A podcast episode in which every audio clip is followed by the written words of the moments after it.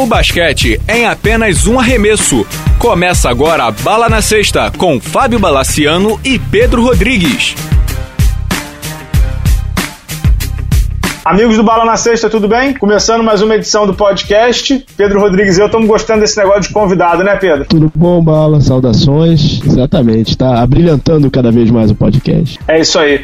Marcelo Dó, narrador da Rede TV, da Rádio CBN, da Rádio Globo, de todos os lugares possíveis. Te queria dizer, antes de você dar o seu oi, que o Pedro Rodrigues acho que é o seu fã número 1. Em todo podcast ele fala de você por aqui. Tudo bem, meu cara? Poxa, que legal. Boa noite. Obrigado, meninos. Tudo certo aí, Fábio, Pedro. É um prazer estar aqui com vocês. Eu sou um aprendiz de vocês todos aí. E, pô, obrigado pelos elogios aí, viu? O cara radialista trabalha com isso e tá dizendo que é aprendiz da gente, Pedro Rodrigues. É mole? Em matéria de basquete, eu sou aprendiz de vocês, viu? De verdade. Tá bom, como sempre muito educado com a gente. Dó, a gente vai começar aqui falando de NBA então, daqui a pouco a gente entra no NBB e você fala um pouco da sua experiência na Rede TV, tá? Vamos de NBA primeiro. NBA. Pedro, a NBA já tinha anunciado os titulares do All-Star Game e anunciou na semana passada os reservas, né? Ficou uma baita polêmica por conta de um esnobado, né? Eu vou dizer exatamente quem foi convocado, depois a gente entra nos esnobados, que é sempre muito melhor do que falar quem foi, né? Então, no leste foram de reservas o John Wall, Isaiah Thomas do Boston, o jogador mais baixo e com o menor draft da história aí ao All-Star Game, o DeMar DeRozan do Toronto, o Jimmy Butler, o Paul Millsap, o Andre Drummond do Detroit e o Chris Bosh. No oeste foram Chris Paul, James Harden, Klay Thompson, Anthony Davis, o DeMarcus Cousins, o Draymond Green e o LaMarcus Aldridge. Pedro, quem foi o esnobado da brincadeira? Conta pra mim. É o Damian Lillard, né, cara? Não tem como... De novo, né? É o sexto em pontos na liga. Não dá, cara. Não dá pra entender. Concorda, né, Marcelo? Foi na temporada passada ou na retrasada que ele chegou a reclamar publicamente disso, né? Passada. Chegou, não sei se foi no Instagram dele, foi na passada. Que tipo, olha, é normal mesmo, tudo bem, já tô acostumado a ser deixado de lado, então tudo bem, não tem problema. Acho que os caras devem ter alguma bronca dele, não é possível. Pedro, você ia falar mais alguma coisa do líder daí, não ia? É, inclusive eu acho que até o LaMarcus Aldridge tá com uma temporada menos, como dizer, vistosa do que ele, né? Não dá pra entender. Sim, menos brilhante. Não dá pra entender o critério, né? É. Não dá. Vocês terem, me deve fazer algumas pesquisas, deve ser até texto do blog essa semana. Nesse século, desde 2001, portanto, nenhum jogador, até o Damian Lillard, estava entre os 10 de pontos e assistências na mesma temporada e foi esnobado do All-Star Game. Só ele entrou nesse book dos recordes às avessas. É uma pena pro Lillard. O que aconteceu ano passado, eu tava lá, e realmente eu via que o clima pro cara não tava bom. Ele gritou com a NBA, soltou esses negócios aí em Facebook, Instagram, dizendo que foi esnobado e que já tava acostumado, preterido, e que se o Adam Silver não gostava dele, o público gostava de Portland, e que ele ia continuar treinando. Só que assim, eu acho que ele até fez um desabafo, entre aspas, maneiro, só que depois ele foi convocado. E lá, literalmente, os jogadores excluíam muito ele. Ele não tava na brincadeira, ele não tava, digamos assim, no contexto, entendeu? Uhum. Então esse ano, como teve a convocação, que ele não entrou pelo voto popular, ele teve que entrar pelo voto dos técnicos, pela galera ali, não sei se os jornalistas ainda votam nisso, mas pelo voto dos técnicos, os técnicos não iam votar no cara que tem uma marra desse tamanho, né? Agora, All-Star Game pra mim é jogo de estrela, né? E ele é uma estrela da liga. É, se você olhar, pelo menos em pontuação, eu tô olhando aqui agora as estatísticas da NBA, o Damian Lillard é em sexto em média de pontuação e o LaMarcus nem... Eu tô procurando o cara aqui, é na 18ª posição, eu não acho o cara. Pois é, tem que virar... Pra ter um lugar, achei, 44º.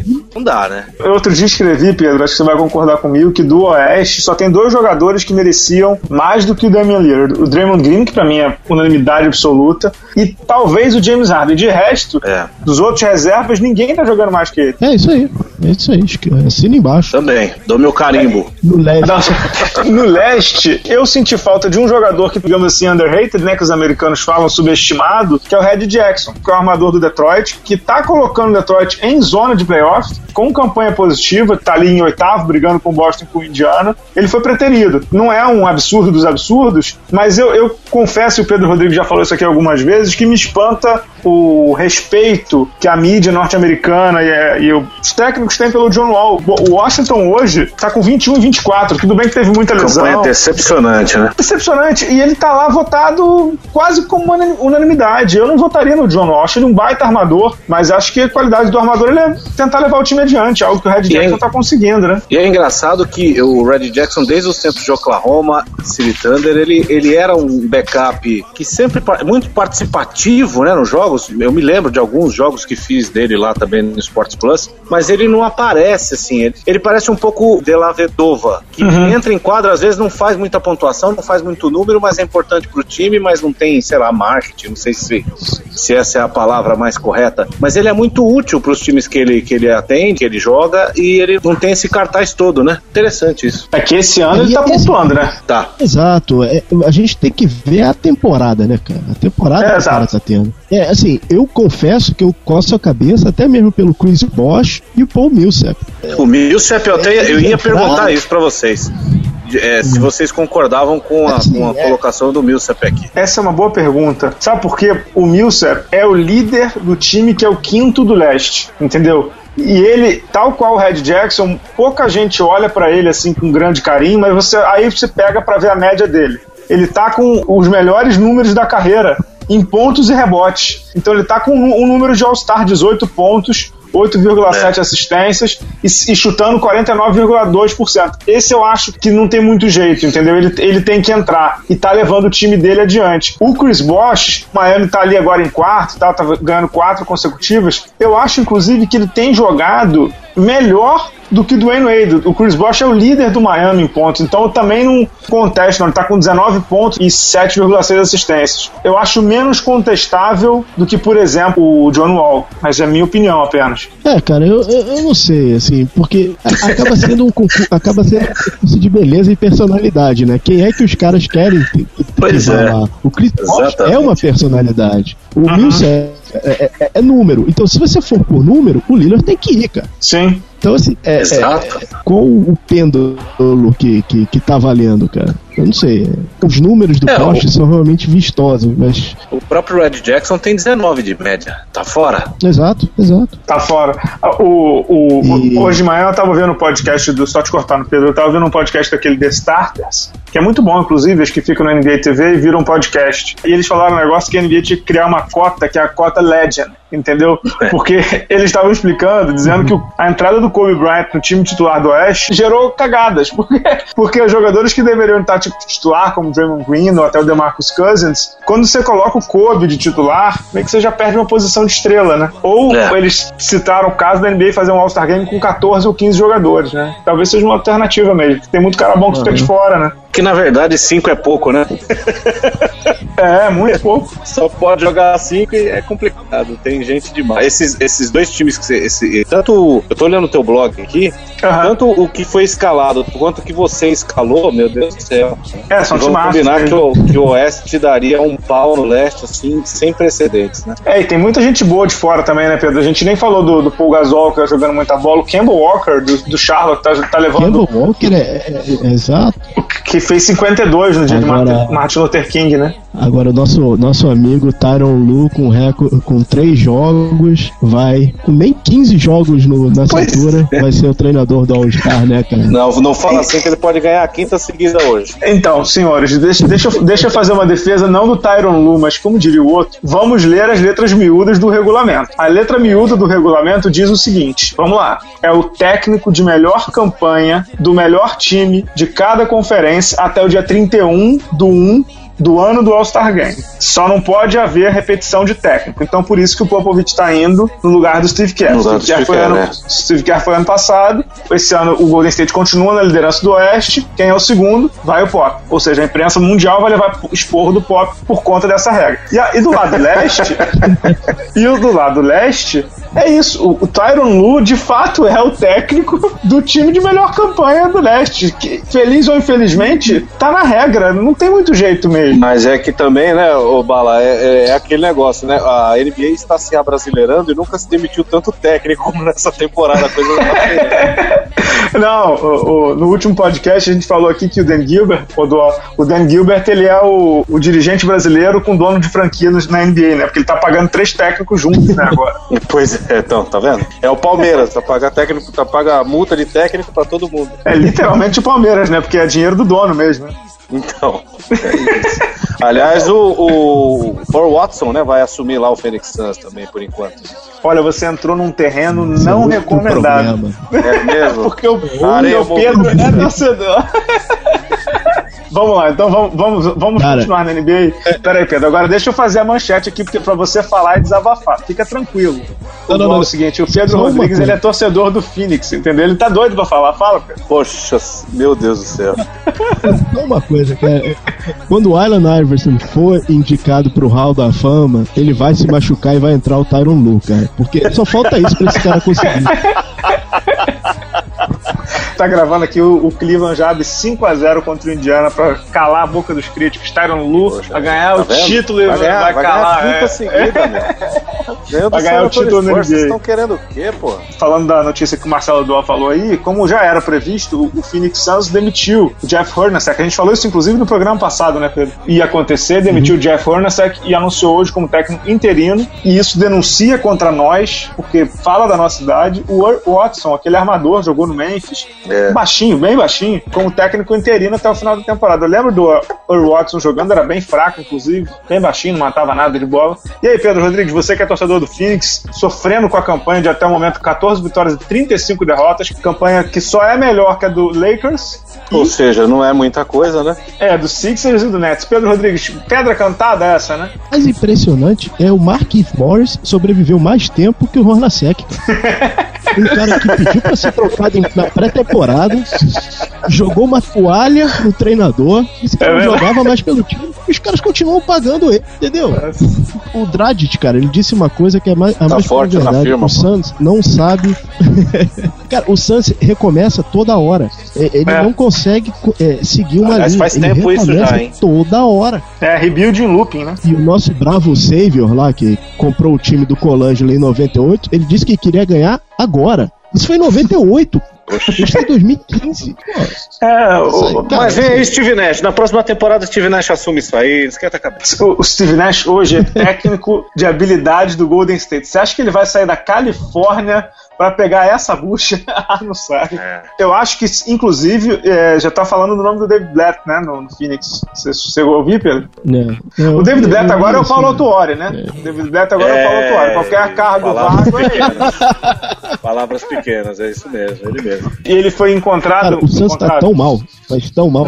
Tá tão mal? Tá tão mal, cara, mas tão mal. O único jogador que merecia aparecer no All-Star, que é o calouro Devin Booker, simplesmente não foi considerado pro time. Dos calouros? É, ele não vai. Nossa. Ele merecia mesmo. Ele merecia, cara. Ele é a única coisa boa daquele time atualmente. Ele não vai. E é o jogador mais novo da NBA, né? Novíssimo. É, não vai ter nenhum representante do Suns no All-Star. Acho que nem o Gorila vai, cara. Falando em representante do... O Pedro, nossa, só quando ele fala do Phoenix, parece um amigo meu falando do Lakers. Falando em All-Star, a gente não pode esquecer, e certamente a gente não ia esquecer, né? Porque somos super... A gente lembra de tudo aqui. Parabéns ao Raulzinho, né? É verdade, viu? Ah, sim. Bem lembrado, fazendo um trabalho maravilhoso no Utah Jazz, né? O rapaz arrebentando. E isso é fundamental para a seleção brasileira, né? Pensando em Olimpíada, é também, ótimo. Também. Para quem tá chegando agora, o Raulzinho vai jogar o jogo dos calouros, que hoje é a formato de time mundo contra time Estados Unidos. E arrisco-me a dizer que vai dar time mundo de novo. Time mundo que tá com o Andrew Wiggins, o Porzingis, o Mudiay lá do Nuggets, o Mirotic, o Rezonia do Magic, o Clint Capela e o Bogdanovic, e o Raulzinho. O Raulzinho vai jogar, é o segundo brasileiro que participa de um evento do All-Star Game. O Nenê jogou esse jogo em 2003 e 2004, mas na época o evento era diferente, era primeiro ano contra segundo ano. O Nenê jogou como calouro e como segundo anis, jogou esse jogo jogou inclusive no jogo que foi o da estreia do Carmelo Anthony, se não me engano, só que o Nenê já estava no segundo ano. Então o Raulzinho, eu acho que isso do que o Marcelo Dó também falou, é perfeito. perfeito. É muito bom para a seleção brasileira, né? E até escrevi no blog, o Raulzinho é o típico exemplo de quem evolui a cada ano, né? Todo ano ele coloca, entre aspas, uma pedrinha diferente no currículo dele, né? Melhora defensiva, melhora ofensiva, melhora física. Ele tá muito... Acho que ele é muito centrado na carreira dele, né? Ele não é craque ainda, talvez não seja pro padrão NBA, mas ele é muito focado, né, Marcelo? É, e na verdade, assim, ele nem precisa ser exatamente um craque, né? Se ele for um cara útil, que tenha minutos de quadra, pensando em seleção brasileira, que vive esse problema hoje, né? Recentemente até o Manhano reclamou que os caras não estão jogando, então não adianta estar na NBA se não estão jogando. O Raulzinho é um cara que pode dar, é um cara que dá muita consistência ao time, né? Às vezes ele não aparece tanto, mas ele dá muita consistência ao time. Ele é muito importante, eu acho ótimo, tomara que ele tenha muitos minutos também nesse jogo que é de festa, mas pra aparecer, é legal. E ele fica meio escondido no Utah, que é um time que você só consegue acompanhar mesmo com o League Pass. É legal, pois né? É, você nem consegue... passa jogo direito aqui pela televisão, é verdade. É, o Utah que tá brigando ali pela 8ª posição, com o Portland, com o Sacramento. Vamos ver se o Utah consegue entrar, né? O Marcelo Dó tem mais 7 minutos aqui com a gente. Queria aproveitar ele aqui pra falar primeiro de NBB e depois eu e o Pedro a gente fica falando um pouquinho de Liga das Américas. NBB. O Dó, eu queria que você falasse um pouquinho de mais do que do NBB em si, que a gente vê agora o Flamengo na liderança e o basquete cearense com um jogo que foi exibido inclusive na Rede TV, da qual você faz parte no sábado. Queria que você falasse um pouco desse começo do NBB na Rede TV, como é que está sendo narrar um campeonato nacional, acho que pela primeira vez na sua carreira, né, em TV aberta. Como é que está sendo essa sua experiência com o basquete? Você tem ao seu lado lá o Marcelo e o Maurício Capella. Conta um pouquinho pra gente como é que está sendo esse NBB na Rede TV. Eu comecei, acabei saindo um pouco, né, do NBB nas últimas 2-3 semanas, porque me colocaram um pouco mais focado lá na Superliga de vôlei. Tem sido uma surpresa muito positiva o NBB para mim em termos de repercussão, né, assim, do que se fala sobre o campeonato e disposição do próprio campeonato. Eu não tinha tido nenhuma experiência até o Paulista de basquete, com basquete nacional, não acompanhava muito, confesso. Fiz NBA no Terra de 2006, 2007 a 2009 e depois agora no Sports Plus, na antiga Sky Sports, que não virou Sky Sports, virou Sports Plus. Então eu focava muito mais em basquete NBA e Euroliga, né? E me surpreendeu primeiro assim, no Campeonato Paulista, é claro, aquela primeira fase a gente sempre... meio modorrenta às vezes, coisas não andam, mas os playoffs, principalmente a Rede TV, começou a ser descoberta como um canal que fazia outros esportes ali, mais até do que na Superliga em alguns momentos, principalmente no aquele meio de ano que a gente fazia seletiva de Superliga, vôlei de praia, era o basquete que se sobressaía ali, era legal. Uhum. E o NBB, cara, é impressionante o nível dos jogos, eu não esperava tanto, confesso. Times assim como o Paulistano, do Gustavo, que até tive um problema com ele no Paulista, mas acontece, mas ele tem um trabalho mesmo, tático, muito legal, você consegue ver coisas que a gente não imaginava que ia ver no basquete nacional. Então, pra mim foi uma experiência muito bacana, eu acho que a comunidade do basquete se envolveu muito nisso, né, toda semana vendo jogos, no próprio trabalho da gente, né, que por meio do NBB começou a aparecer um pouco mais até do que no voleibol. Tá sendo uma experiência muito gratificante, muito legal, eu não vejo a hora de voltar. O Fefão tá lá representando, fazendo lá os jogos, alguns jogos, fez basquete cearense e tal, mas assim que a Superliga der um tempo, a gente vai voltar, porque é apaixonante. O NBB, o basquete nacional tem crescido muito. A gente já conversou sobre isso, né, Fábio? É uma pena que o público, às vezes, demore a pegar essa manha, mas eu acho que nos playoffs a coisa acaba pegando no breu, não só em termos de público, mas também de audiência, que é importante, né? Sim, sem dúvida. Pedro, tem alguma pergunta aí pro Marcelo? Eu queria saber como é que vocês estão lidando, porque vocês não só transmitem o jogo, como vocês estão de olho em Twitter, vocês estão de olho em Periscope. É uma loucura. Vocês têm quantos assessores, vocês têm um entourage de gente ali pra vocês, fica um no telefone, outro no tablet, como... Olha, na Superliga, a Débora Vilauba que faz esse trabalho. No basquete, quando eu estava, e o Fefon acho que faz isso um pouco, mas quando eu estou fazendo, como eu vim do Terra, e nas transmissões que a gente fazia no Terra, a gente tinha que ficar lendo o tempo inteiro mensagem de chat, tinha aquela barra do lado da tela, não sei se vocês lembram, que o pessoal escrevia ali, então a gente narrava e lia. Então eu já trouxe isso. Então no NBB eu comecei a fazer eu mesmo. As mensagens ali, o que vem de Twitter, o cara põe na hashtag lá, cai pra mim, e eu ia lendo entre um ponto e outro, num tempo técnico e outro, e as outras coisas que aparecem, Periscope, fanpage, não sei o que, da Rede TV, que é um monte, a produção traz pra gente, que aí não dá, senão a gente não consegue narrar o jogo, né? Mas eu acho uma experiência bem legal, porque a gente consegue ver na hora a repercussão das coisas. E graças a Deus a maioria gosta e se não estão cornetando porque eu não tô falando muita bobeira, né? Ah, sem dúvida. Pra fechar, que eu sei que você tem que ir, que a gente tá gravando uma segunda, você já vai apresentar um programa aí, a Rádio Globo, não é isso? Isso, é o Panorama Esportivo, daqui a pouquinho começa. Queria que você desse o... já que a gente tá terminando, dá o seu palpite sobre quem vai ser o campeão do NBB e da NBA também, que a gente vai deixar registrado. Ah, legal. Olha, eu vou te... da NBA, o meu palpite é o Golden State outra vez. Acho a diferença deles, acho que o único que talvez pode fazer frente é o San Antonio. Mesmo com a lavada que tomou outro dia aí, mas temporada regular é uma coisa, playoff é outra. Mas eu ainda aposto no Golden State pela consistência do time, né? Nem só pelo ridículo do Stephen Curry, como diz o meu irmão Everaldo Marques, né? Uhum. E no NBB, cara, olha, o Flamengo é um time diferente, né, rapaz? Eu acho. É impressionante, cara. Parece. É um nível, um dedinho acima dos outros. Assim. Então eu me aposto, embora tenha excelentes times, Brasília, o próprio Bauru, o paulistano pelo seu treinador, né, que faz um trabalho maravilhoso. O meu voto é o Flamengo campeão da NBB. Beleza, beleza.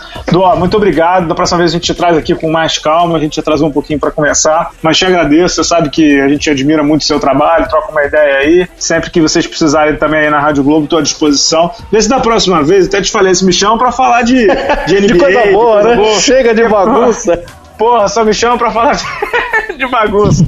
Tô brincando, cara. Fica à vontade aí e muito obrigado, tá? Poxa, eu que agradeço o convite de vocês. É um privilégio estar perto de vocês que realmente vivem o basquete e estudam o dia a dia. Eu falo sempre isso. Uma coisa é você estudar pra uma transmissão. Uma coisa é você acompanhar o dia a dia. Eu não acompanho tão bem assim o dia a dia como vocês. Então a gente se informa muito por vocês. Obrigado pelo convite. Quando precisar é só chamar.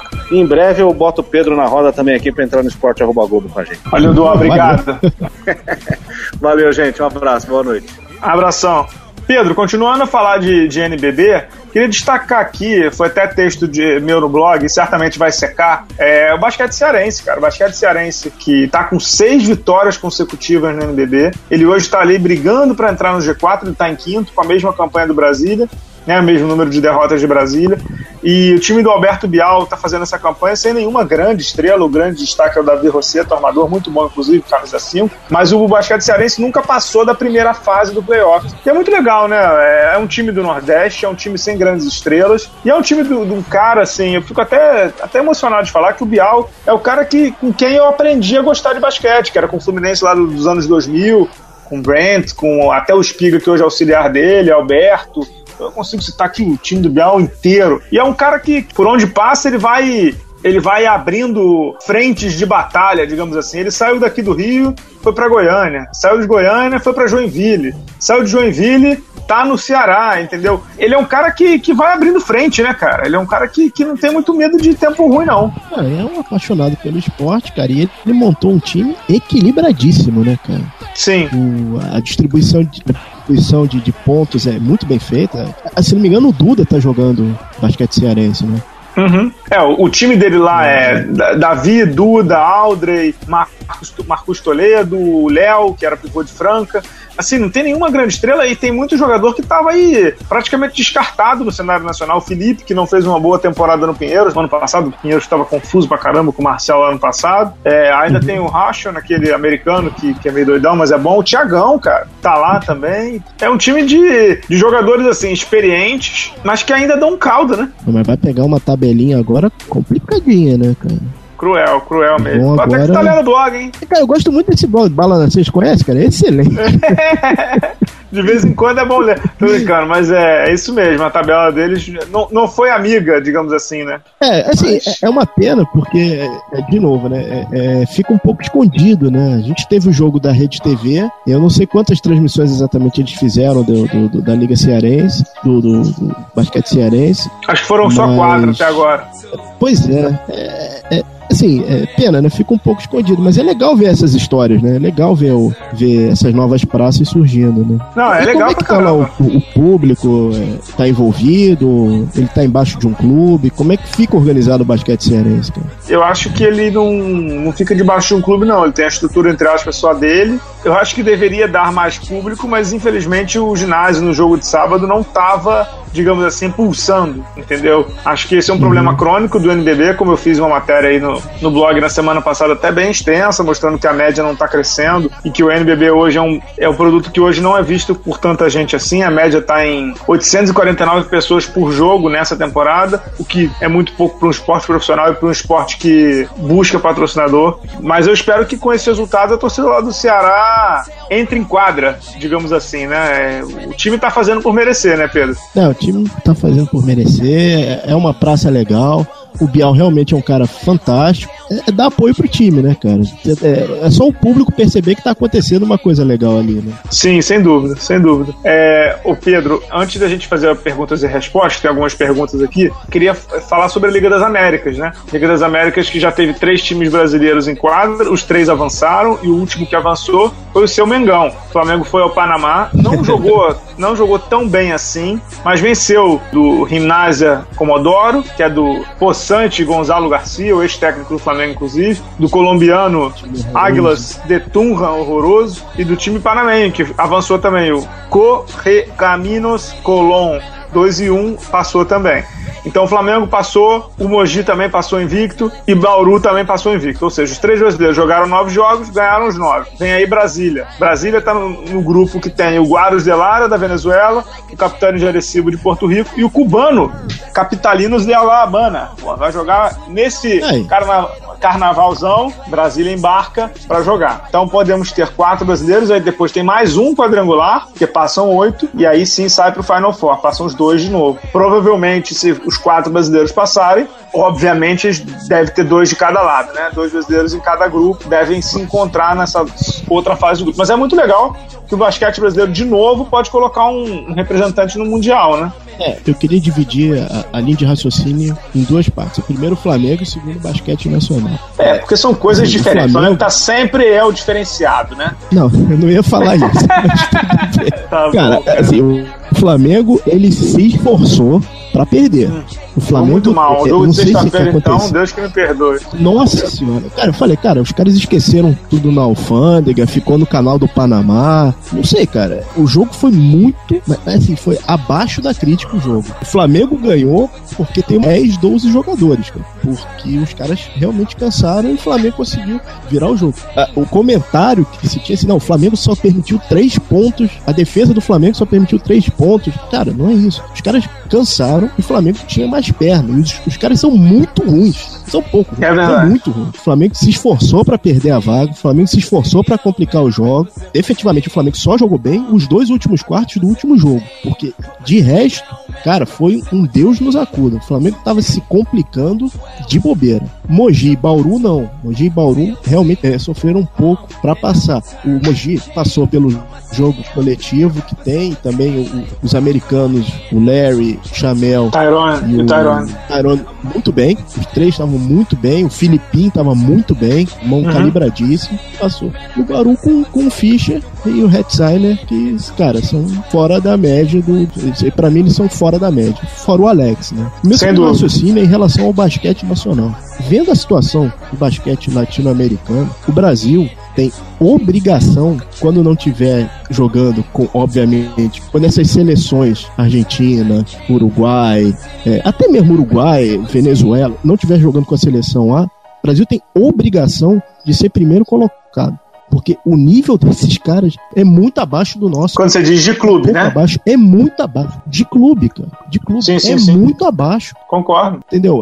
Assim, qualquer coisa menos que primeiro colocado é pra demitir do treinador ou roupeiro, cara. Sim, cara, e sabe o que me espanta, Pedro? Fraco. Não, eu concordo, mas sabe o que me espanta? É que uma vez eu vi uma entrevista do Sérgio Hernandes, em que o Sérgio Hernandes disse que não admitia que a seleção americana não ganhasse do time dele por menos de 40 pontos. Ou seja, que a superioridade era tão grande que você tem que entrar e estraçalhar. E que me espanta um pouco às vezes. Eu sei que tem a questão emocional, eu sei que tem a questão da catimba, eu sei disso tudo, Libertadores, né? Aquela coisa que o brasileiro adora falar. Mas me espanta um pouco a dificuldade, entendeu? Me espanta um pouco, eu sei que tem que ganhar, concordo com você, e tá ganhando, então tá fazendo o que tem que fazer.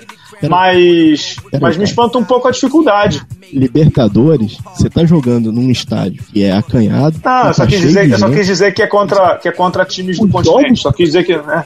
Essa é a Liga das Américas, cara. Inclusive, assim, é vergonhosa as quadras. Sim, vergonhosa. E tudo vazio, né? Não tem... Cara, onde o Flamengo jogou no Panamá, a quadra estava escura. Não estava pouco escura, estava muito escura. Não existe pressão de torcida. Não existe. Você tem pressão de torcida em momentos mais agudos. Mas, cara, não tinha ninguém no estádio. Ninguém. Eles estavam jogando para eles. Entendeu? E o Flamengo conseguiu complicar o jogo. Conseguiu mesmo. Conseguiu. Estamos bem de Liga das Américas, porque a gente tem muita pergunta aqui. Não é pouca, não. Então, vamos lá. Ah, boa sorte para Brasília. Vai passar. Isso, vai passar. Vamos em frente. Vai passar, Brasília. Vamos lá, perguntas e respostas. Vamos primeiro do Twitter aqui, que rapidinho. Qual é o melhor rookie da temporada e a maior decepção, vamos entre os calouros dessa temporada? Pergunta do Rui Coelho. Melhor calouro da temporada, para mim, Pedro Rodrigues, é o Karl Anthony Towns do Minnesota. Isso aí acho que a gente não tem dúvida, né? É o que tá mais pronto. Assina embaixo. É, eu sei que você queria votar no Porzingis, mas não acho que isso não vai rolar, tá? Deixa pro ano que vem, tá bom? Sempre aquele que tem. Sempre Tá, e o calor da decepção, você tem algum? Cara, eu queria que o Mário Erzonia tivesse mais minutos em quadro. Eu queria ver mais, ele jogando mais pelo médico. É, eu não colocaria ele como decepção porque eu não esperava muito, mas tá quase lá. Agora, tem um cara que tem jogado agora no Indiana, que também é super novinho, deve ter, acho que não tem 20 anos, que é o Miles Turner. Ele foi 11º, ele tava no banco do Indiana, ele tem 2'11", e quando o Marini se machucou, ele tá pegando a titularidade. Ele é muito bom jogador, esse cara, hein? Muito bom jogador. Calourão lá da Universidade do Texas, foi draftado na 11ª posição, tem 19 anos, é um pirulão, galalau, com braço longo, corre e tal. Bom ficar de olho nessa segunda parte da temporada aí, viu? Tá indo muito bem o Miles Turner nesse segunda volta, digamos assim, do ponteiro. Falando nos calouros, outra coisa inexplicável no All-Star, né, é o Justin Winslow do Miami não ser convocado, né? É, mas eu não sei se ele é... Porque, Pedro, ele junta o primeiro ano e segundo ano dos americanos, né? Não fique nervoso, Pedro, não fique nervoso.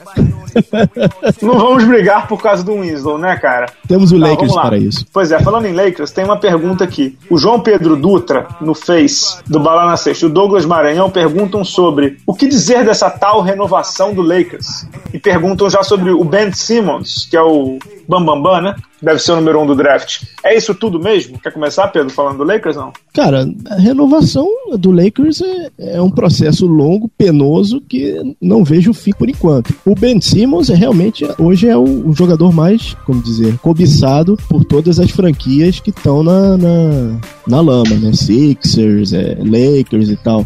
Se ele é um franchise player, eu não sei, cara. Eu não o vejo como um franchise player. Ele é muito bom jogador. Você pode ter dele o que exatamente o Karl Anthony Towns dá pro Minnesota. É um jogador pronto que você pode botar e pode ser um jogador que eventualmente 20 pontos e 10 rebotes. Mas se vai ser um franchise player que vai mudar a franquia, eu não sei. Beleza, eu concordo com você, acho que o processo do Lakers ele vai demorar ainda uns 3, 4 anos e depende muito se a franquia vai ter paciência de montar draft ou se vai tentar loucamente contratar 2 ou 3 estrelas e provavelmente overpay, né, pagar acima do esperado para tentar trazer algum craque. Inclusive os sites de fofoca dos Estados Unidos estão falando em Westbrook e Durant no Lakers em 2017, podemos pular esse rumor, não podemos, Pedro? Que isso é muito rumor pra gente, né? Vamos esperar. Pois é. O Leonardo Liebman estudou comigo no colégio, essa figura. Léo Liebman, papai recente, parabéns ao Léo aqui, em rede nacional, teve filho agora. Ele tá perguntando, pergunta interessante, eu tenho meu voto, mas vamos ver se coincide. Chris Bosh, será Hall da Fama algum dia ou é fraco pra isso? Pra mim, será. E você? Não será. Sério? Não vai ser. Se for, vai ser mais pela personalidade que... É sério. Pedro Rodrigues. É sério, ele é muito, ele vai ser muito mais pela personalidade do que pelo jogo. Ele é um bom jogador, ele foi campeão da liga e tal, foi o astro do Toronto por um tempo, mas cara, ele não é um cara que vai mudar o jogo, exatamente um Hall da Fama. Não vejo assim. Mas... Ele é um All-Star. Um Hall da Fama é um pouquinho diferente, né, cara? Eita, nós. Mas tudo bem, eu acho que ele é Hall da Fama, sim. Acho que ele será, inclusive, Hall da Fama. Eu acho que 2 títulos da NBA, Pedro, uma média de quase 20 pontos há 10 anos na liga, cara. Como não? O Derrick Coleman também tinha isso, cara. Ah, peraí, mas o Derrick Coleman nunca ganhou nenhuma bala, né, cara? Ah, cara, não sei. Eu não vejo assim, cara. Porra, a média do Chris Bosh na carreira. Já tem 12 anos de NBA na carreira. 19,3 pontos, 8,5 rebotes, chutando 49,4%. Acho difícil dele não ser. Vamos pegar assim. Daqui a 30 anos, Léo, daqui a 30 anos o Léo Libman vai estar lá... na casa dele, de velejando, pescando, que o Léo pesca, ele vai lembrar disso e vai falar, pô, daqui a 30 anos eu te mando um WhatsApp ou a rede de mensagens da época te informa de quem estava certo. Vamos lá, tem mais perguntas. O Daniel Endebo, que é leitor assíduo do Bola Presa, mas de vez em quando ele participa aqui também, ele pergunta o seguinte, como você vê a renovação da seleção brasileira para depois dos Jogos Olímpicos? E eu vou emendar com a pergunta do Davi Alexandre, que ele pergunta quem é o melhor brasileiro na NBA atualmente. O melhor brasileiro na NBA atualmente, na minha opinião, é o Raulzinho, na tua também, né? É o Raulzinho, é o único que joga. Isso. E essa renovação depois da Olimpíada, Pedro, o que vai dar ruim, não vai? Cara, vai. A gente vai ficar com buracos, a gente vai continuar apelando para veterano. Eu tô fazendo um exercício aqui para arrumar 12 jogadores com entre 20 até 26 anos e tá difícil, cara. Pra competir tá a nível você. Olímpico. Pra você. Tá difícil. Tá difícil. Vai ser complicado. A gente, possivelmente a gente vai voltar aquele período de secas, de passar perrengue. Se bem que a gente já faz isso com esses... passar perrengue pré-olímpico. A gente já faz isso agora. Ah, meu Deus, sua ressalva foi muito... Meu Deus. Eu acho que você viu, cara, mas não sei se você viu, mas o Manhano tá nos Estados Unidos, né? Tá na Manhã no Tour, né? Todo ano ele faz. Ele visitou o Huertas. Ele visitou o Huertas, ele tá fazendo um tour lá com os nossos selecionáveis, né? Pois é. Quantos jogos do NBB ele viu de ginásio? Bala, a ligação tá ficando péssima, não tô te ouvindo direito. Tá bom, vamos passar dessa. Mas respondendo ao Daniel, acho que vai ser uma renovação difícil. Acho que vai ser uma renovação difícil. Só lembrando, o próximo Mundial não é em 2018, mas sim em 2019. Ou seja, esses caras aí, né? Nenê, Leandrinho, Thiago, o Huertas vão estar 3 anos mais velhos e não 2 anos mais velhos. Então vai ser bom os caras se prepararem. E só lembrando que até ontem as eliminatórias desse Mundial vão ser naquele esquema tipo eliminatória da Copa do Mundo de futebol, no meio da temporada. E a gente sabe que os clubes da NBA disseram que não vão liberar o jogador. Então pode ser que o Brasil realmente entre numa eliminatória de Copa do Mundo jogando com o que tem aqui no país. Não sei, eu acho que sim, que o pessoal da CBB é sempre muito planejado. Mas eu não sei se o pessoal da CBB já prestou atenção nisso. Mas com certeza sim, né, Pedro? Eles devem ter um planejamento estratégico muito de longo prazo, né? Uma turma que a gente sabe que trabalha sempre com essa questão do longo prazo muito forte, né? Como eu te disse, eu tô entrando no túnel, não tô te ouvindo direito. Tá bom. Jô Moraes, não sei de onde ela é. Qual a sua opinião sobre torcidas organizadas? Você quer responder, Pedro? Também tá falhando a ligação, né? Eu falo. Não, pro basquete? É pra qualquer coisa. É torcida organizada de qualquer coisa. Eu acho uma relação complicada. Eu acho que a maior instituição tem que ser o clube. É isso, tá bom. Eu não tenho muito a falar de torcida organizada. Eu sinceramente não entendo o motivo de existir. E também não consigo entender o motivo das coisas que eles arrumam, né? Durante os jogos, fora dos jogos, enfim. Acho que tá comprovado aí que a maioria das confusões que acontecem, principalmente em futebol, são causadas por elas. E também não entendo por que um cara de torcida organizada paga mais barato do que eu. Mas isso aí é um outro problema e, sinceramente, não acho que vale a pena a gente perder muito tempo com isso, não. O Gabriel Toros perguntou se aqueles minutos do Manhã não podem influenciar no negócio da Olimpíada. A gente já disse que sim. Tá pedindo os 12 para a Olimpíada. Qual o time ideal para o Brasil nas Olimpíadas? A gente vai falar disso mais para frente, tá? Esse do Gabriel a gente vai segurar aí. O Jonathan Pires pergunta assim, por que, Bala, que o Chicago é tão inconstante? Será o Hoiberg o culpado? Eu vou deixar pra você, Pedro Rodrigues, você que adora o Chicago. Cara, meu Deus, você sempre faz isso comigo, mas vamos lá. O Chicago eu escrevi dele, jogadores... Cara, o Chicago é inconstante porque o time é inconstante, cara. O time tá todo torto, cara. O Noah já foi, né? Já foi pra temporada, né? Ele já não volta mais. Eles estavam doidos pra se ver livre do Taj Gibson. Aí pra botar aquele calor até razoável, aquele cara Portes, não é de todo ruim, não. Bom jogador. Não é ruim. Agora, de novo, né? É um time desconcentrado, é um time que se prezava pela defesa, esse ano não tá sendo assim. E, de novo, ele tem questões, né? Ele tem questões e a maior delas é o nosso grande Derrick Rose, né? Que ontem deu uma entortada no Chris Paul, que pelo amor de Deus. O Derrick Rose, eu sempre quando vejo os jogos dele, esses lampejos, esses relances, dá muita tristeza, porque o que ele poderia ter sido, meu Deus do céu, né? Meu Deus do céu. Mas, cara, mas Bala, vamos lá. É triste, porque era um basquete vistoso, baseado em atleticismo. Só que esse cara tem técnica. Ele pode jogar de outra forma.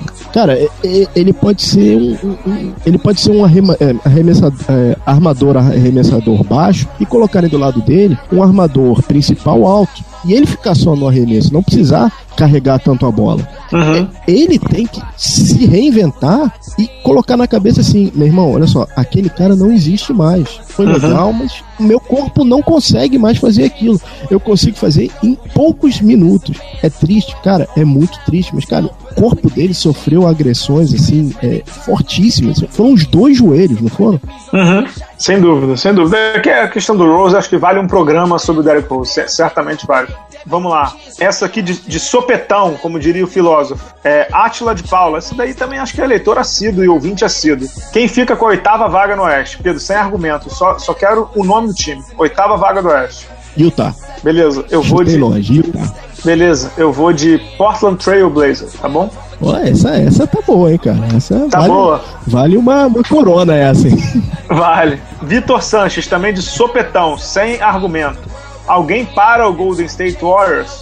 Ou só uma metralhadora? Pedro Rodrigues, sim ou não? Alguém para o Golden State? E se não, para, não para, quem para? O único que eu vejo com alguma possibilidade é o San Antonio. O resto... não vejo como. Você disse que não para, né? Eu também acho que não para. Acho que o Golden State é imparável, eu já diria o outro. Aí tem uma pergunta aqui do Vinícius Morrone, esse também é leitor fiel, que tem relação com mais uma que eu tinha visto por aqui. O Vinícius fala assim: Bala, em sua opinião, a desvalorização do real frente ao dólar pode ajudar a reestruturação do basquete no Brasil e o fortalecimento da base? O que falta na comunicação da LNB com o público para fortalecer esse relacionamento? Tinha um outro cara que estava perguntando sobre público do NBB, por que ele está pequeno. Eu não acho o nome dele aqui agora, mas ele perguntou isso. Quer falar um pouquinho sobre isso, Pedro? Dessa questão de crise econômica, dessa questão do dólar mais forte, como é que isso influencia no nosso dia a dia? O dólar mais forte só vai favorecer o basquete nacional se você tiver um investidor estrangeiro. Mas a NBA é... for investidor nacional. Mas a NBA não põe dinheiro em franquia nacional. Põe? Não, mas põe dinheiro na liga, né? Mas isso reverte para os clubes ou não? Não. Porque, na verdade, assim, fortalece a liga, fortalece a divulgação, mas não fortalece o jogo. O jogo continua sob a responsabilidade dos clubes. Para você aproveitar o dólar, você fazer um investimento, você tem que investir num dos clubes. Sim, com certeza. Não é pela liga. Eu não sei se o Brasil é um mercado tão atrativo para você investir. Tem divisões de base bem interessantes aqui no Brasil. Agora é o seguinte, o cara está sendo formado para jogar NBB ou está sendo formado para fora? O investidor possivelmente vai fazer o cara pra fora, não vai fazer pra jogar aqui. E essa parte, Pedro, de comunicação, aí, essa pergunta também é do Vitor Esteves, eu tava procurando ele aqui, achei. Por que o NBB não deslancha em termos de público? Cara, isso eu tenho que escrever sobre isso, inclusive, também. Eu preciso escrever sobre isso. Mas vamos lá, Bala, aí mexe um pouco com o meu lado pessoa jurídica. Eu acho que a gente tem que fazer um estudo, primeiro, nas praças onde estão o NBB, capacidade do estádio, do ginásio, e qual e se bilheteria é ou não efetivamente um fator de faturamento para os clubes, que, cara, sinceramente não vejo como um fator de faturamento. Tem franquias do NBB que nem cobram. Que é um absurdo, né? É um absurdo. Então, alguém tá pagando. Então, isso é subsidiado. Independente se for uma pessoa, forem 200 mil, aquilo tá pago. O Flamengo, por exemplo, que é uma grande marca, tentou dar um salto ano passado, fazendo um mano de jogo na arena, jogos interessantes, que deveriam atrair público. Cara, não foi ninguém. Tinham chutando ali 700 pessoas na arena. E a arena, se não me engano, são o quê? 3, 4 mil? Que a Arena da Barra? É. Não, cabem 15 mil, tá louco? 15 mil. Foram 700 pessoas, né? Tiveram que acomodar todo mundo num canto pra televisão mostrar que tinha alguém. O Flamengo... Eu tô falando muito do Flamengo porque tá aqui diretamente no nosso quintal. O Flamengo, por exemplo, manda jogos no Tijuca, que é um cara... Esse, efetivamente, acho que cabem 2.000 pessoas. Ou no ginásio da Gávea. Que, cara, se não me engano, são 800. E você tira, assim, 400, 500 pessoas pagantes, que deve dar uma renda de 4 a 5 mil reais. Isso paga alguma coisa? Não sei. Então, bilheteria efetivamente não é um fator. Isso é uma coisa. Segunda, A audiência de TV está aumentando, está diminuindo, a divulgação ajuda, a divulgação na TV aberta ajuda. Como é que estão esses números? Quantos lares eu estou atingindo? Isso, por exemplo, a gente teria que buscar. E o terceiro viés, que eu acho que é tão importante quanto a aberta, é a internet. Porque na internet o cara busca aquele conteúdo. Então, como é que estão os números? Os números estão crescendo, os números estagnaram. Como é que estão? Ah, na internet você tá com um apaixonado, você tá com um cara que gosta. Agora, como é que eu transformo esse cara num consumidor? A liga que teria que fazer esse estudo em cima, né? Sim, sem dúvida, sem dúvida. Tudo isso misturado, né? Por isso que não leva público pro ginásio. Mas acho que o que me espanta muito é a falta de promoção dos times para levar torcedor ao ginásio. A gente fica falando muito em liga, mas os clubes também fazem muito pouco a parte deles para levar a torcida para o ginásio. Quantos clubes, eu sempre falo isso, quantos clubes têm um departamento de marketing? Quantos clubes têm um profissional de marketing? Quem deve ter? Flamengo, Bauru, talvez Franca, e o ginásio de Franca está sempre vazio, mas eu não posso falar que o Franca está vazio. Claro. Então, enfim, Rio Claro faz um trabalho legal com a agência até de um amigo meu, do João, a Old Brand, se não me engano, Old School, não me lembro o nome, faz um trabalho legal, escrevi até sobre ele no blog, depois, curiosamente, isso aí virou matéria em tudo que é site, mas acho que ou os clubes entendem que isso não é que isso é uma forma só de ganhar dinheiro, não. Isso é uma forma de você atrair o torcedor para que ele consuma o teu produto e que o patrocinador enxergue que naquilo ali é uma oportunidade de expor a sua marca. Porque se o patrocinador perceber que ele está expondo a marca dele para 200 pessoas por jogo, 300 pessoas por jogo, ele está muito perto de sair. Não é que ele está perto de ficar, entendeu? Os clubes não perceberam isso ainda. Infelizmente, não perceberam isso ainda. Mas um dia perceberão. Vamos lá, para fechar aqui perguntas, Pedro Rodrigues. Bala, qual o seu time titular dos Estados Unidos na Olimpíada? Você quer entrar nessa? Time titular? O que você escalaria, né? Stephen Curry, Anthony Davis, Blake Griffin, Durant e LeBron. Blake Griffin sem mão ou com mão? Calma, vamos chegar nele. É no momento dos abraços, Blake Griffin. É, beleza, eu iria diferente. Eu iria de Curry, LeBron, Carmelo, Durant e Anthony Davis, que é, inclusive, o time que deve jogar pelo Coach K. Eu tenho falado com o Coach K, né? Trocado umas ideias aí sobre a Tijuca e tal, o que ele pode vir aqui, o que ele não pode. E esse deve ser o time titular. Deixa eu ver o que mais aqui que temos de perguntas. Tem uma pergunta boa aqui, 3 pra fechar, tá? Do Rodrigo Schirman. A temporada de 96 ou de 2016 é mais forte em relação à campanha? Ele quer dizer o seguinte, qual das temporadas Chicago, é mais forte? É a de 96. A temporada do Chicago, né? Não, vamos lá, deixa eu ver se eu entendi a pergunta. Comparando a liga, qual era a liga mais forte? 96 ou 2016? 96 era mais forte. Tá bom, então vamos fechar com a 96 porque você é mais velho, você viu isso tudo. Eu acho muito difícil de comparar períodos diferentes, né?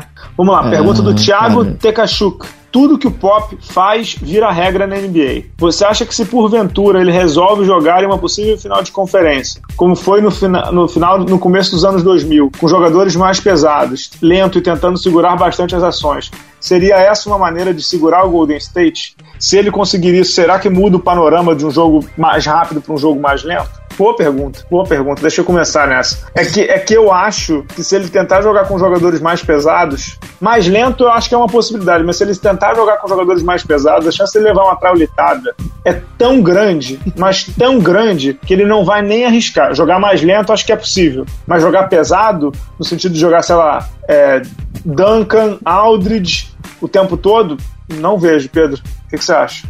Você imagina colocar Aldridge, Dial e Duncan? Não consigo. Não dá, cara. Assim, eu acho que a pergunta tem um pouco a ver pelo playoff do ano passado, porque quando o Golden State jogou com o Memphis, se enrolou um pouquinho. Não era um time pesado, mas era um time mais clássico. Uhum. Mas se enrolou até bater a 2, né? Exato. Mas uma coisa que o leitor coloca é verdade. No NBA você tem muita imitação do sucesso. Sim. Eles sempre tentam replicar aquela fórmula. Se der certo, infelizmente, o caminho da liga vai ser para um jogo mais lento. Uhum. É isso mesmo. Última pergunta aqui, vamos lá. fechar com chave de ouro. O Rafael Queiroz tá me perguntando quando que eu vou comentar um jogo da ESPN, na ESPN ou no Sport TV, isso não depende de mim. Pergunta aqui: qual seria o melhor jogador top do Theo Oliveira pro Celtics investir? E tem a ver também com a pergunta do Zenon Pereira, que diz: quando que o Celtics voltará a ser uma franquia de ponta? Pedro, aí eu vou emendar para fazer uma pergunta só. O Celtics tem que investir em jogador ou tá bem assim nesse processo mais lento? Cara, o Celtics vai ter que investir em jogador porque ele tem um outro time chegando ano que vem, né? Um time zerado, né? É.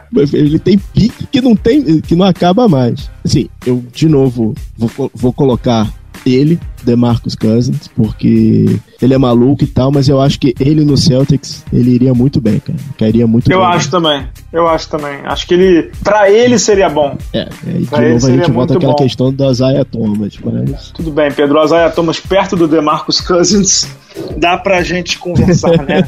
Dá pra envolver um terceiro time aí, enfim. Pra fechar, eu sei que você quer mandar um abraço. Quer mandar um abraço pro Blake Griffin? Não, eu quero primeiro mandar um abraço assim, ao General Manager do Houston. Eu achei muito bonito o que ele fez. Ele ajudou o nosso bravo Josh Smith, que tava passando necessidade em Los Angeles. Você tem uma perseguição ao Josh Smith, cara. Não, eu fico preocupado, pô. Sabe, coitado, cara. Ele só ganhava $1,500,000, pô. Jogava em Los Angeles. Uhum. Que vida é essa? Selvagem. Absurdo. Entendeu? Uhum. Muito obrigado ao GM do Houston. Queria mandar os parabéns, ou não. Isso aí é uma coisa que até queria ver contigo. O Lakers está construindo uma estátua para o Shaq. Justo. Tá construído uma estátua lá pra ele, lá em frente do Staples Center e tal. E sem gracinha, porque é o Shaq enterrando, não batendo lance livre, tá? Não, é a pose clássica, digamos assim, quando ele tinha o tênis Shaq Attack, aquela enterrada clássica. Eu acho isso uma primeira cortina de fumaça, que agarrar o passado, acho que não é o momento disso. Pedro, sem brincadeira, cara. Com o Shaquille O'Neal, o Lakers tem que fazer tudo, porque foi um dos caras mais importantes da história da franquia e um dos caras mais carismáticos do basquete, sim, nos últimos 20 anos. O Lakers tem que homenagear o Shaquille O'Neal, sim. Se pode ser a cortina de fumaça que você tá falando, pode ser. Mas assim, desde que o Shaq saiu do Lakers, o Lakers não consegue homenagear o Shaq porque Kobe tava brigado com o Shaq. Então eu acho que mais do que a cortina de fumaça, o que o Lakers tá fazendo agora me parece muito claro que é uma coisa que ele já queria ter feito há muito tempo e que só não fazia porque o Kobe tava lá. E o Kobe tava brigado com o Shaq. E ele tava brigado com o Shaq. A franquia não ia mexer com quem é o franchise player lá para homenagear o, entre aspas, inimigo daquele cara. Os dois fizeram as pazes, como você gosta de dizer, sabe lá por que motivo, né? Se tem alguma coisa de marketing no meio, etc. Mas fizeram as pazes. Acho que o Lakers está fazendo uma coisa que ele já queria ter feito há muito tempo. Tem a cortina de fumaça, obviamente, que é a questão de você falar de um ídolo para não explanar a fase deprimente da franquia na atualidade. Mas, cara, o Shaq deu 3 títulos pro Lakers, foi 3 vezes MVP de final, numa época em que o Lakers estava perigando entrar numa espiral Boston Celtics, né? Que é de ficar 20 anos sem ganhar porra nenhuma. O Lakers conseguiu virar a chave por causa do Shaq, por causa do Kobe, com certeza.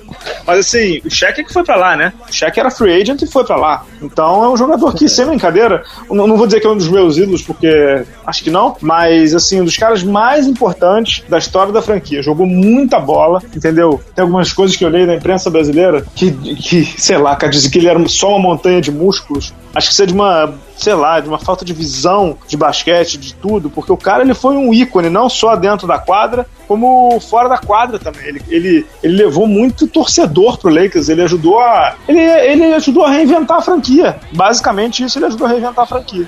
Cara, eu concordo com tudo. Consegui te convencer, não? Eu só não acho que não, eu acho que não era o momento de fazer isso. Simplesmente não é o momento de você chafurdar no passado quando você tá numa turnê de despedida, literalmente, do franchise player. Eles fizeram as pazes e tal, mas assim, é uma tremenda cortina de fumaça pro estado que o Lakers está. Assim, se agarrando ao passado para tentar vender futuro. Tá bom, vou deixar essa. Vou deixar essa. Tá bom. Por fim, vamos deixar o nosso abraço aqui. Vai, manda brasa, fala.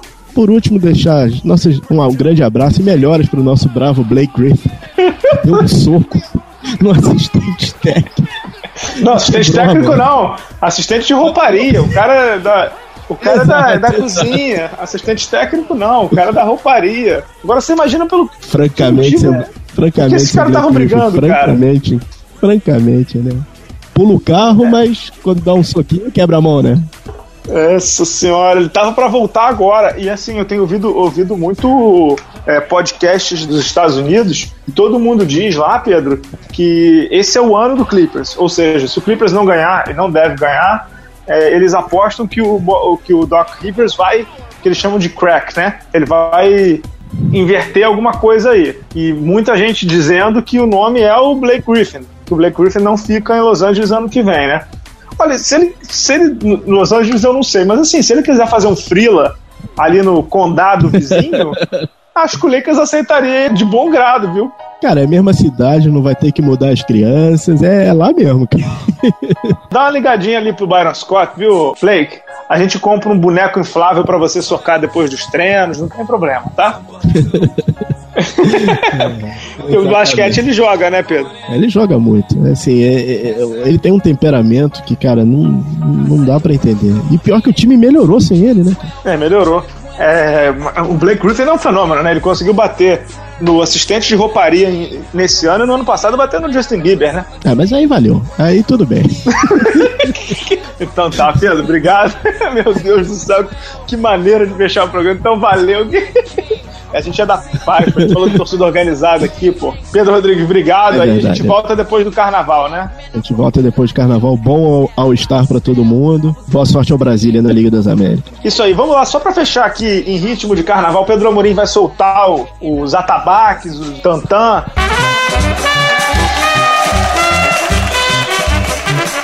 Pedro Rodrigues, três palpites então. Três palpites, vamos lá. Do mais importante pro menos importante, tá? Vale aí, vou tentar. Vamos lá, campeão do Carnaval do Rio de Janeiro. Flamengo. Eu não acompanho carnaval, cara. Eu não acompanho carnaval, Flamengo, cara. Vamos lá, campeão do Carnaval, Estação Primeira de Mangueira, homenageando Maria Bethânia. Uhum. Mangueira tem uma tradição, Pedro Rodrigues e ouvintes, que é a seguinte: Mangueira sempre ganha, ou na verdade nos últimos títulos da Mangueira, sempre com homenagens. Foi assim com Carlos Drummond de Andrade em 84, foi assim com Chico Buarque em 98. Vamos ver se agora vai de novo, Estação Primeira de Mangueira. Segunda pergunta, estamos indo do mais importante para o menos importante. Campeão do Super Bowl, Pedro? Broncos, também tô... Eu acho que não vai dar Broncos, mas eu torço pelo Broncos, então vamos de Broncos por torcida, não por achismo. E por fim, All-Star Game, Oeste ou Leste? Essa é irrelevante, né? Oeste. Acho que vai dar Oeste também. MVP? É Curry, né? Cara, qualquer eleição hoje eu voto no Curry, até a do presidente dos Estados Unidos. Porra. Vou dar um voto no nosso bravo Duran. Ano passado foi o Westbrook, né? Quem sabe esse ano eles fazem o dobradinho de times diferentes, né? É isso aí, Pedro. Obrigado aí, bom carnaval, aproveite aí com a sua família, viu? Obrigado, Bala. Até a volta, cara. Valeu, tchau, tchau. Obrigado, Amorim.